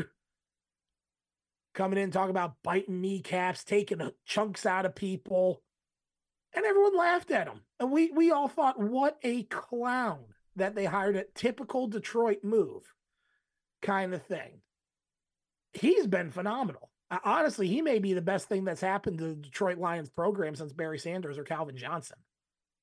So I I give them a lot of credit. I I really not to be to sound biased here, but I really do hope that they win. I think it'd be impressive to see what Dan Campbell can do and this staff can do in a Super Bowl situation, which Detroit has never been to. Worth mentioning. Last time they even got to this game was 1992. So just a testament to how long it's been for Detroit and how much they've needed someone like Dan Campbell to come in and steer that program. This is the NWO Orthopedics Sports Huddle from the Fricker Studios, ESPN 1430 AM, 105.7 FM, WFOB. Classic, it's 96.7, WBVI Lance Morris, Matt Common talking NFL playoffs. And now let's shift over to the conference championship games in the AFC, we have Chiefs Ravens. The NFC, we have Lions Niners. And I mean, we were just kind of talking about it, how it just it's still crazy that the Lions have found themselves in the NFC championship game. And I mean, they were plenty hyped coming into the season, but it is still just seeing the Lions in the conference championship. That that part is just kind of crazy in and of itself because, you know, Chiefs, Ravens, Niners the Chiefs and the Niners were definitely among the teams that were, you know, favored to be at this position. Ravens, I believe, at least prior to the start of the season, were in the mix, but certainly weren't the favorites they kind of played themselves into being throughout the latter parts of this uh, of this past uh, season. So, what kind of are some of the things you're uh, looking forward to seeing this coming weekend? Oh, well, if you believe the Super Bowl logo conspiracy theory, it's inevitable that it'll be San Francisco versus Baltimore based on the colors that they use in the logo. To be fair, that is a little uncanny that it's been what three years in a row that the colors have matched perfectly. Yeah. I mean, even the 2021 for Kansas City, Tampa Bay, it was a solid red let- letters for that Super Bowl. So it's like, okay, you know what? This is actually a little bizarre that this keeps happening. But all that being said, I'm expecting some great games. I really think these are two two groups of teams that match up very well with each other. I mean, Kansas City, Baltimore, you, you went from Pat Mahomes, Josh Allen to Pat Mahomes, Lamar Jackson. I, the the AFC is absolutely spoiled with elite quarterback battles this postseason. They just have been. So that that should be a great matchup. I do give a little bit of an edge, a very very slight one, and it just hurts my soul to say it. I give a little bit of an edge to the Ratbirds. I do. I don't like I don't want either team to win. I'm rooting for whoever comes out of the NFC, and that pains me because I don't want to root for San Francisco either. But I gotta say, I, I think Baltimore might be the more complete team. So it, it should be a good game. I think Pat Mahomes is gonna absolutely go off. I think they're gonna have a phenomenal night. and it's gonna be one of those games that you just you hit record on because you want to save it for your own records. But I kind of feel that the Ravens might be able to pull this one off. NFC going into the postseason, I thought San Francisco was simply a matter of being anointed to become the guys, to become the team this year. After what we've seen so far this postseason, I gotta tell you, I think Detroit's the better team. I really do. I think they're the more complete team, and I think Detroit will actually beat San Francisco and come away with their first Super Bowl appearance. So on Wednesday night, the 24th of January, I'm calling for a Detroit Baltimore Super Bowl, which may be one of the coolest Super Bowls we've seen in a long time. Could be a lot of fun. Oh, the next thing I had for you was death taxes and Pat Mahomes in the AFC Championship game because this now is sixth straight season getting there since he's the starter. And I mean, you say you you give a little bit of an edge to the Ravens. I think if if what you're saying is the case, is that that Pat Mahomes does have a great game, I think that kind of goes hand in hand with the Chiefs winning because that's what the formula has really been for the Chiefs, you know, over these last years. And, you know, the, obviously the difference being the defense has been, you know, better than they have been in past years. And having a runner like Isaiah Pacheco has certainly uh, helped things as well for the Chiefs. So, I mean, I guess just if you do see a Mahomes game that is, you know, one of those games you're going to want to watch, do, do you think the same thing is going to be said for Lamar Jackson, and that would be why the Ravens would get your your slight nod? I really do. That that's the difference for me. I I think Pat Pat Mahomes is going to do Pat Mahomes things. It's as simple as that. That he he's going to make throws that no other human this side of the universe can make.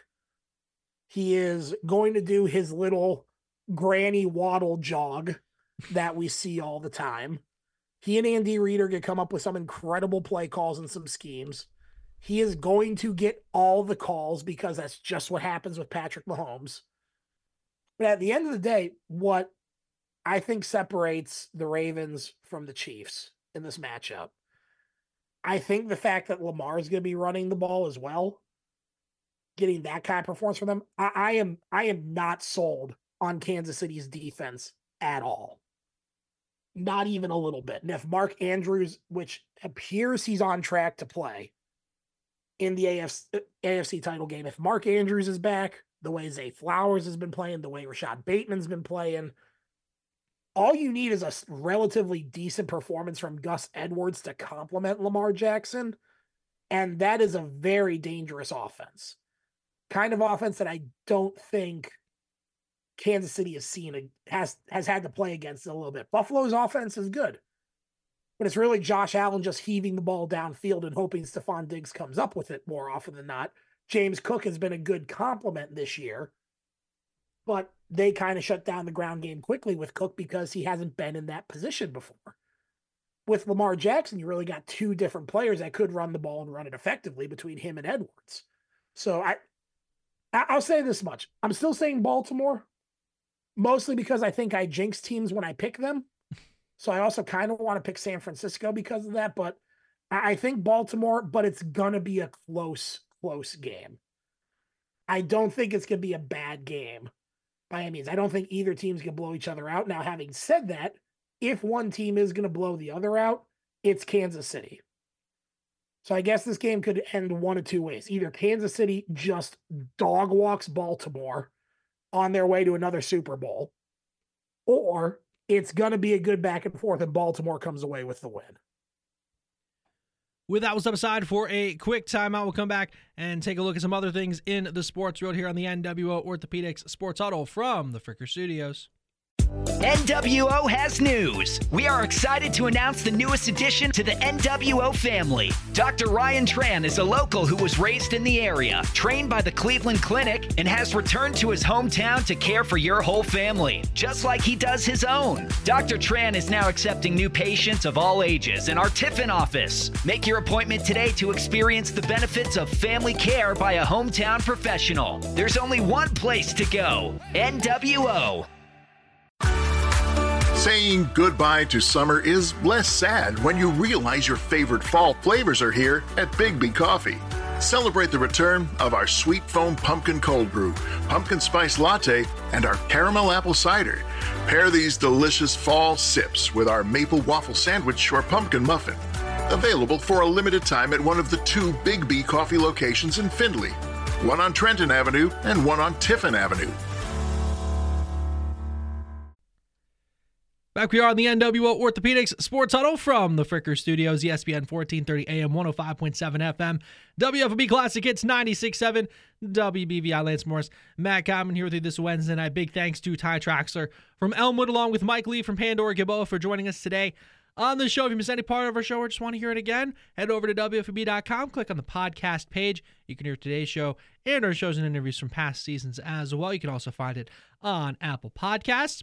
We are not physically at the Frickers in Findlay, but stop in for their daily specials. Tonight, get their sirloin steak dinner. Kids eat free all day, every day at Frickers. Download the Frickers app to see more and to place an order. Find them online at Frickers.com. And Matt, there's a handful of other things to talk about here in the world of sports. And uh, the biggest, in my opinion, is the Milwaukee Bucks made quite the splash yesterday as they fire Adrian Griffin as their head coach. He was just about midway through the season. The record was 30 and 13 overall, so by no means a bad record. He had been just hired in the offseason to replace Mike Budenholzer, who did help lead them to an NBA title in 2021. And they've since made Joe Prunty their interim head coach, but rumors are starting to spread that they are looking into hiring Doc Rivers as their head coach, who's, of course, been around the block a few times as he's been with the Magic, Celtics, Clippers, and Sixers over the last 20 plus years. So, I mean, just the fact of the Bucks making this move in the middle of the season, something must have went horribly wrong, even though the record doesn't show it. And they just the fact that they have a guy on the market such as Doc Rivers is, I think, just the biggest uh, benefactor of that as well. Oh well, I really think what it boils down to it's the David Blatt situation is really what I think it is. It's they had a hire and a coach and a staff and a program in mind that I think received a complete about face with the Damian Lillard trade. I, I, I think it really changed the narrative, changed the scope of what was going on. And uh, honestly, I think very similar to David Blatt. Adrian Griffin, a good coach. He's not a bad coach he is absolutely going to get another shot in the NBA at some point in the near future. I mean, I know David Blatt went back to the international circuit more than anything else. But I, I think the thing for me that really stands out is if you have Damian Lillard and Giannis on the same team, you still have Khris Middleton there. This is a dominant team. 30 and 13 is a good record. I think they were expecting to be on pace to break Golden State's record with the kind of team they had put together. I, I think that's the the the floor that they wanted for this team. So whether that's reasonable or unrealistic or crazy, that's another matter entirely. But it, it, it strikes me again, very David Blatt. You fire someone mid-season when the entire calculus around the team changes after you've already made the coaching change. So I kind of get that vibe. I think if they are bringing in Doc Rivers, I think that's a phenomenal fit. I mean, you look at what Rivers has done over the years with guys at the point guard position, his success that he had with Rajon Rondo, his success that he's had with other uh, point guards over the years at all of his stops. I think he's a great choice to come in here with a guy like Lillard on the team. Really should be able to maximize his potential. And it's I think it opens the window a little bit longer for the championship push for Milwaukee. I really do. Just the end of the day, though, it, it's so weird to see that happen mid-season, especially with a team with a comfortable winning record. And I like how you kind of equate it to what we saw with David Blatt in that, you know, it did ultimately end up working out for the Cavs, even though they didn't go with a big name coach. They went with Tyronn Lue, who's, you know, since become one of the better coaches, I'd say, at least uh, above average in the NBA at the very least. But at, at what point do we say, okay, I, I, and this is not to crap, crap on Doc Rivers because I think he's definitely a very good coach, but he it's been a while since that title. Eh, that's that's been a while at this point. The iteration, the NBA has since made a lot of changes since that 2008 Celtics team that won with the Big Three. That at this point is starting to become more of ancient history than, you know, recent history. we thought with the Clippers, you know, that it was going to work out. Doesn't ultimately work out. We thought with the Sixers it was going to work out, and in a way it did because you did have a guy like Joel Embiid get MVP last season, but ultimately in the postseason they end up sputtering, and you could acquit uh, you can acquit some of that to James Harden as well for maybe the him kind of you know falling out of you know things at the end of the season as well. But at what point does it become okay? Doc Rivers has not won a title in quite some time. Not that he is the problem, but at some point he's not leading us to the title that we are so very much coveting as is very clearly the case with the Bucks with when you're making this move with your record being what your record is and with the offseason moves of getting Damian Lillard? It, well, let me start by saying this. The that 2008 team with the Boston Celtics, I think the reason why you didn't really see continued titles from that point forward is that they were the patient zero of the super team era and the well what what I like to call the AAU BS era of the NBA where you no longer have players that can't stand each other and want to play for the same team against each other. It's, oh, let's all team up so that way none of us have to work hard and get titles. The, my my two cents, I I think some of the like dynasty stuff. So, for example, Golden State, some of the teams that have been consistently good during this era, I think it greatly diminishes what they've done, with the only exceptions, and this is not just to be a Cleveland fan, but coming back from a 3 1 deficit for LeBron and the Cavaliers in 2016, I think that was an impressive title. And I think Toronto's championship against Golden State in 2019 as well, equally as impressive because of that. But I think Doc Rivers hasn't been able to turn it around with the air programs because he built the model of what these super teams have been doing nowadays. And he's kind of been consistently put in the position of, okay, rebuild another super team that really doesn't happen every time flawlessly. I I mean Kevin Garnett, Ray Allen, Rajon Rondo, and Paul Pierce, all of them were incredibly good compliments to each other as to what they did. I'll just call it as is. I think Kawhi Leonard, Paul George, and when it was Russell Westbrook, when it was Blake Griffin, when it was I don't know, 57 other third persons in the Clippers organization that they've rotated through. I just felt like they kept trying to pick an all star and just saying, hey, hopefully this works. Maybe not the best compliment, but hey, here's hoping it works kind of situation. Same thing with Philly. I mean, he made a Embiid very already a phenomenal player, made him one of the best in the game. But they were just kind of throwing parts together and hoping things would stick. And you had James Harden, who you know my opinion about James Harden. You love him. I can't stand him. Can't stand him.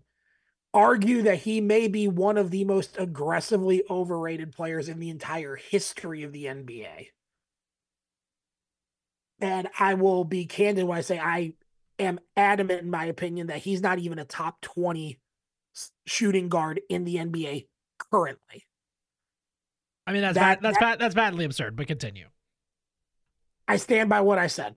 I stand I I I'll I will choose this hill to die on. But point being, I think it could work in theory in Milwaukee because it's kind of already been built and it is co- good complementary pieces. Middleton works well with Giannis. Having Lillard there gives you a legitimate number two scoring option, but more importantly, gives you a phenomenal facilitator. So it's kind of like rolling Paul Pierce and Rajon Rondo into one guy in a Doc Rivers system.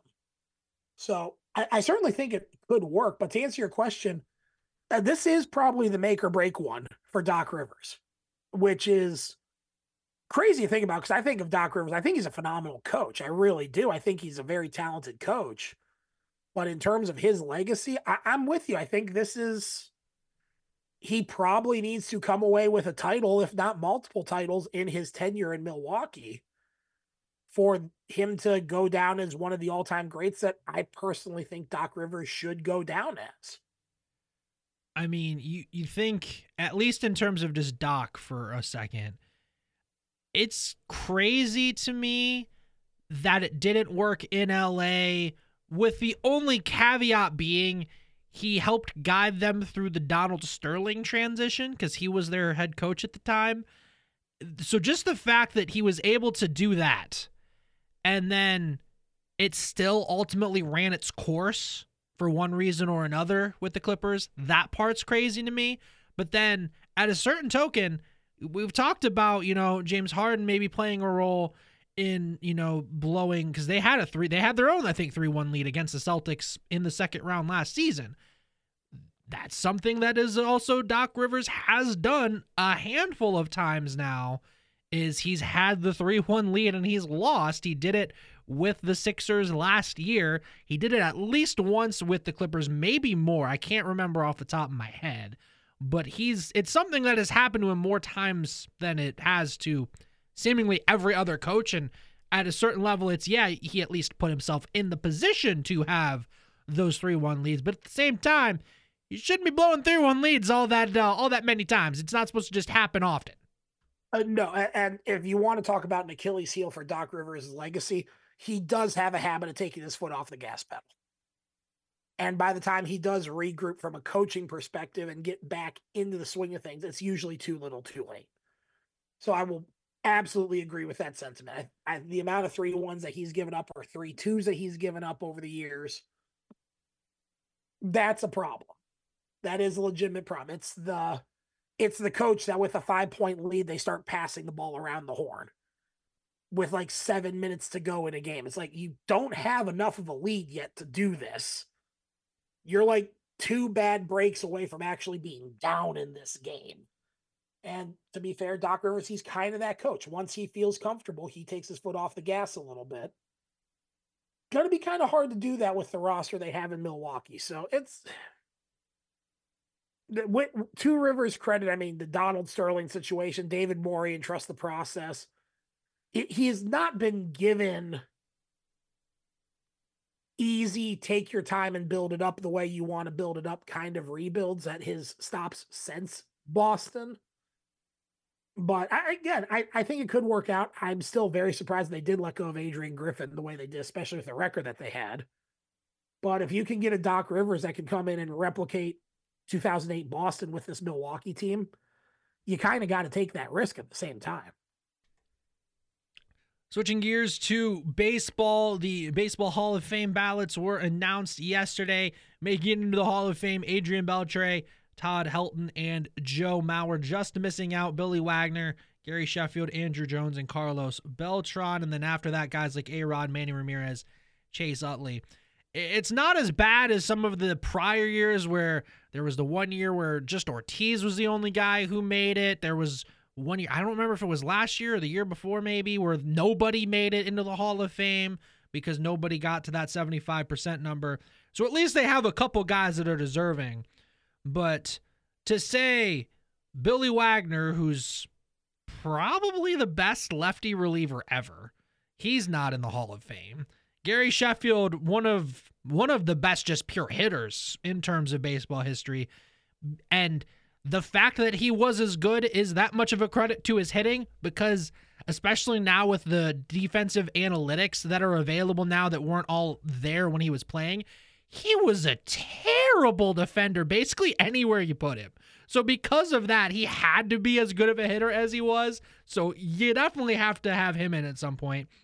Similar but different case for Andruw Jones as a guy who was an awesome defender in center field, but also had at least 150 home run season. And Carlos Beltran, it's he's only not in, I think, because of the Astros stuff at the very end of his career. And yeah, he might have been involved in that a little bit at the tail end of his career. But to say that he's not one of the best baseball players at some level that's ever played, oh, and by the way, he was a switch hitter. To tell me those, and then, and that's not even getting to A Rod and Manny and these other guys that were left off. I mean, yeah, it's it's not as bad as it has been some of these previous years, as I alluded to, but still, and, and I don't know if we're ever going to get a perfect baseball Hall of Fame class because I think we would have if we were going to at some point. But yeah, certainly uh certainly just leaves a little bit to be desired.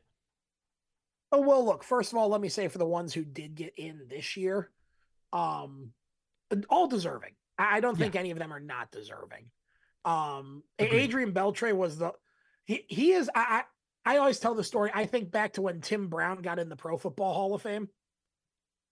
I remember sitting there seeing Tim Brown get get his name announced as one of the Hall of Fame inductees for that year, and I was like, really, Tim Brown over this guy, over that guy? Hold on, I gotta look up his stats. Let me look up. Oh, Tim Brown was really, really good. Never mind, I'll shut up. Same attitude towards Adrian Beltre. I'll totally be honest. I was about to rip it a new one. And then I pulled up his stats, like, oh, never mind. He was secretly like one of the best hitters of our era. Yeah. Okay, I'll shut up, kind of thing. But in terms of Hall of Fame, you you and I have talked about the pro the baseball Hall of Fame many times. And I've never changed my opinion. I think it's a joke.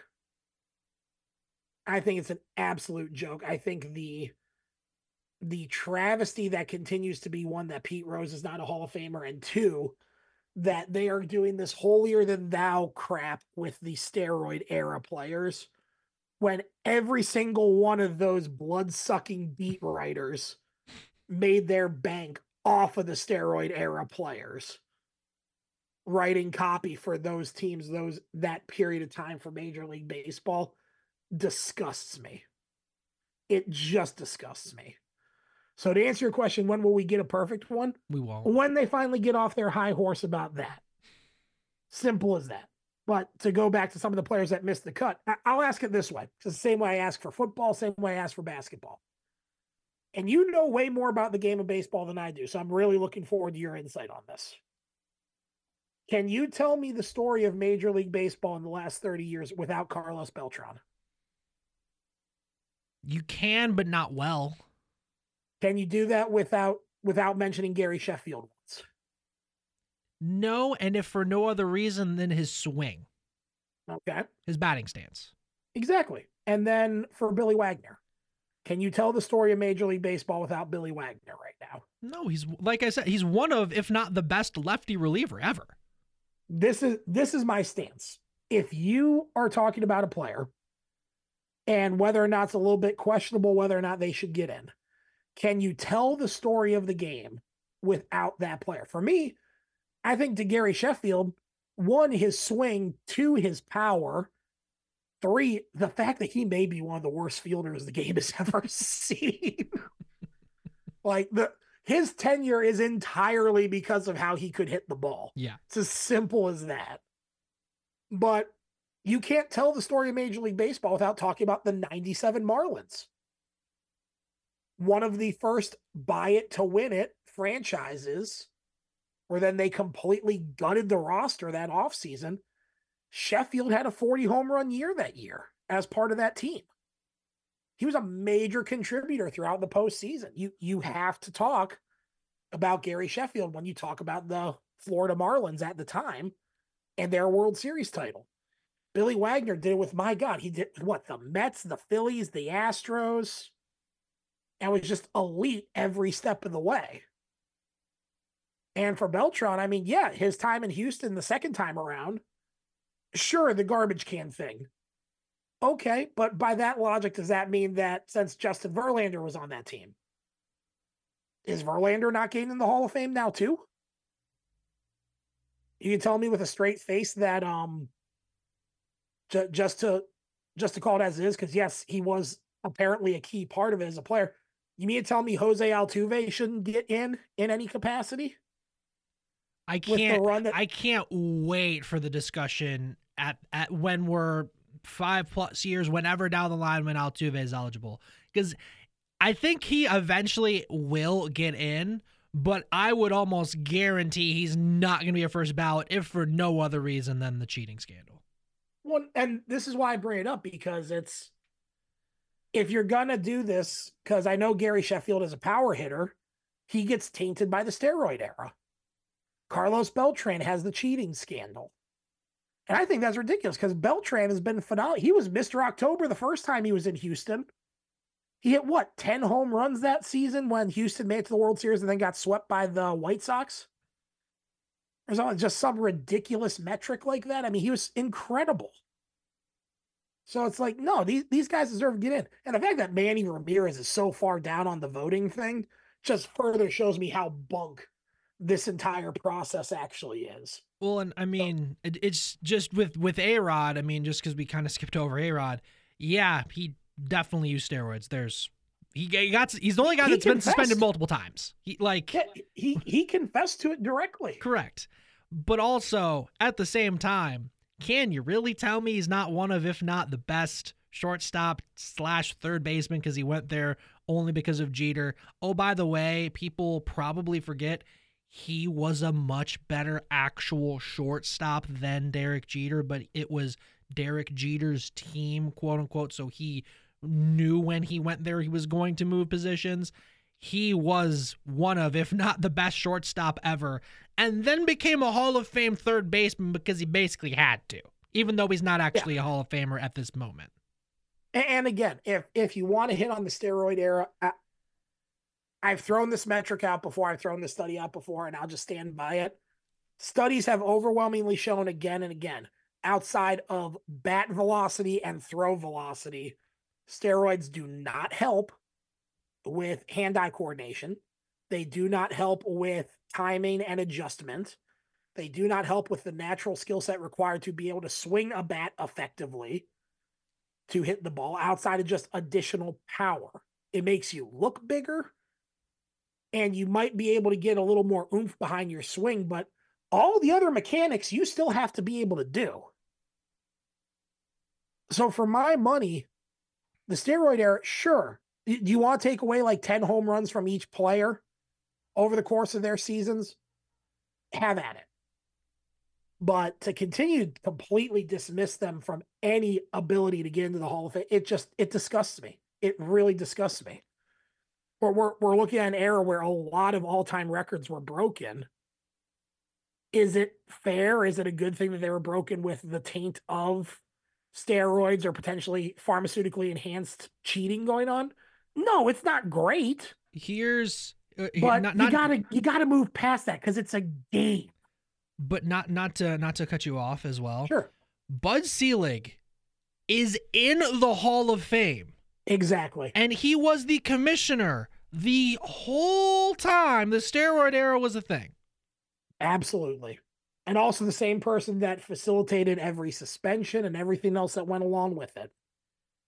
And this is not to say Bud Selig's a bad person by any stretch, but No, I'm I sure don't- he's a good but, person. But I He's don't think terrible commissioner. but well, well, that's the the thing is is the steroids were that much of an issue, quote unquote, in baseball because Selig and powers that be, they knew well before the rest of the world that steroids were in their game, and they knew they needed to ride that wave because of the 98 home run chase and how what that did for the game of baseball in that you can still talk to you know people from that era. And even if they're not super big sports fans more of the people than not that are of that of uh, of that are old enough they have memories of McGwire and Sosa and yeah it might have been helped a little bit by some pharmaceuticals but like you alluded to as well that did not meet, teach them how to hit a baseball. Absolutely agree. And what, what I would say to that, I, I have a I have a baseball here in my office in my undisclosed location in Northeast Ohio. Whenever we do record and stuff like that. Um I have a baseball here. It's a baseball from the 1994 World Series. Lance Morris, I'm going to ask you, who won the 1994 World Series? No one. Correct. So you don't have a baseball. Oh no, I do because they still made the baseballs, but the strike canceled the World Series. Yeah. The work stoppage canceled the World Series. So baseball absolutely needed the steroid era to get the fans back. Everyone profited and benefited off of it. And now when it's time for the players to get their just desserts in terms of their accolades and their career achievements, the beat writers and all that are thumbing their nose at them, going, "Oh no, we couldn't possibly vote for a cheater." Scandal. What will the neighbors think at the Hockey Hall of Fame? They'll never invite us over for tea again. We can't invite. We can't have derelicts and troublesome people like you in our Hall of Fame. you know what? I, I'd say something that would get me a lovely letter from the FCC to those guys. Please don't. Because fact of the matter is, none of them would be in the positions they're in if it weren't for the steroid era. And more importantly, that you can't tell me Roger Clemens isn't the Hall of Famer without the steroids. Barry Bonds was on pace for a 500 home run career before the steroids. Rafael Palmeiro may have been one of the two or three best designated his- hitters in the history of baseball before the steroids.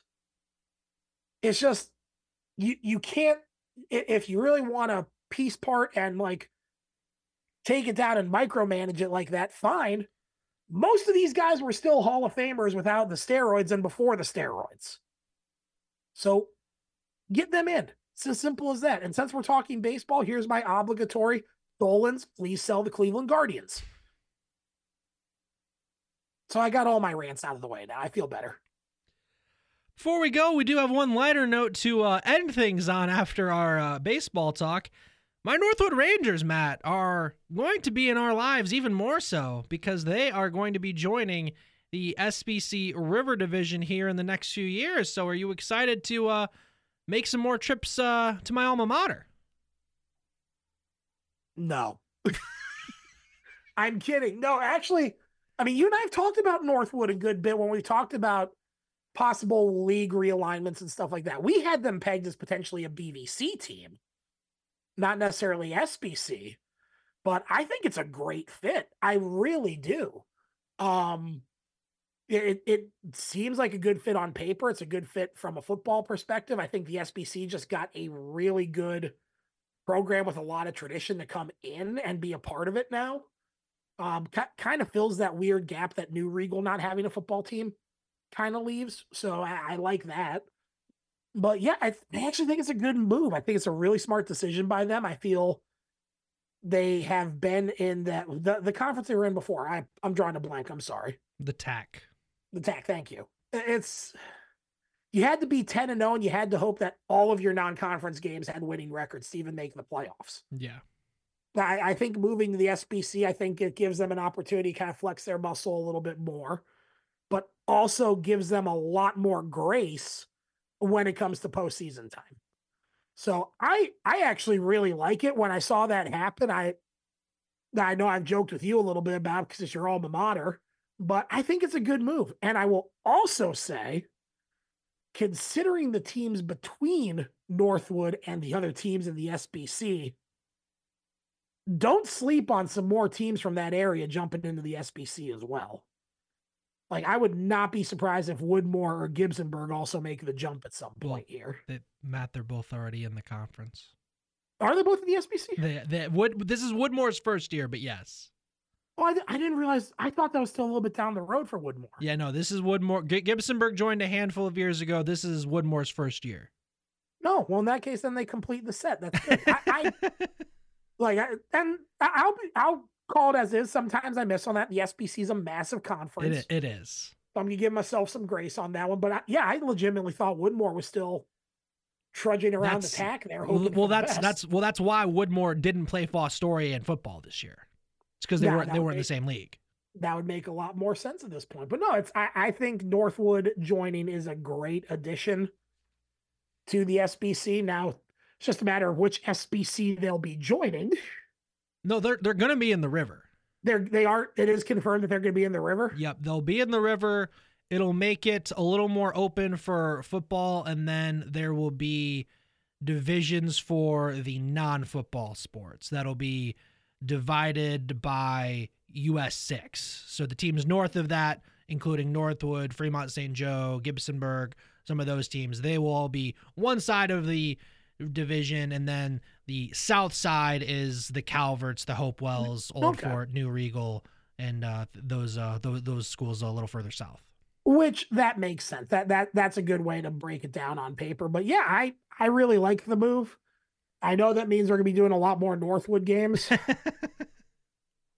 I've already come to terms with that. At least it's a nice facility. That that's as that's as much as I'm going to be able to come up with on that one. It's it's a nice venue, so I'll live with it. I haven't. I haven't even been to the new school yet. I, I we had the football game a few years ago, but I haven't been to the actual new school. Yeah, I, I've only driven past it, but it looks pretty nice. And I mean, my God, if Rossford's renovations are any indicator, all the schools up there are just building palaces for their programs. So, no, it, it'll be fun. I, I genuinely think it's a good addition. I think it's a little overdue for Northwood to move into a Oh, different we, we conference. we we were saying this stuff when I was in school, so it's been Yeah. a discussion at least for that long.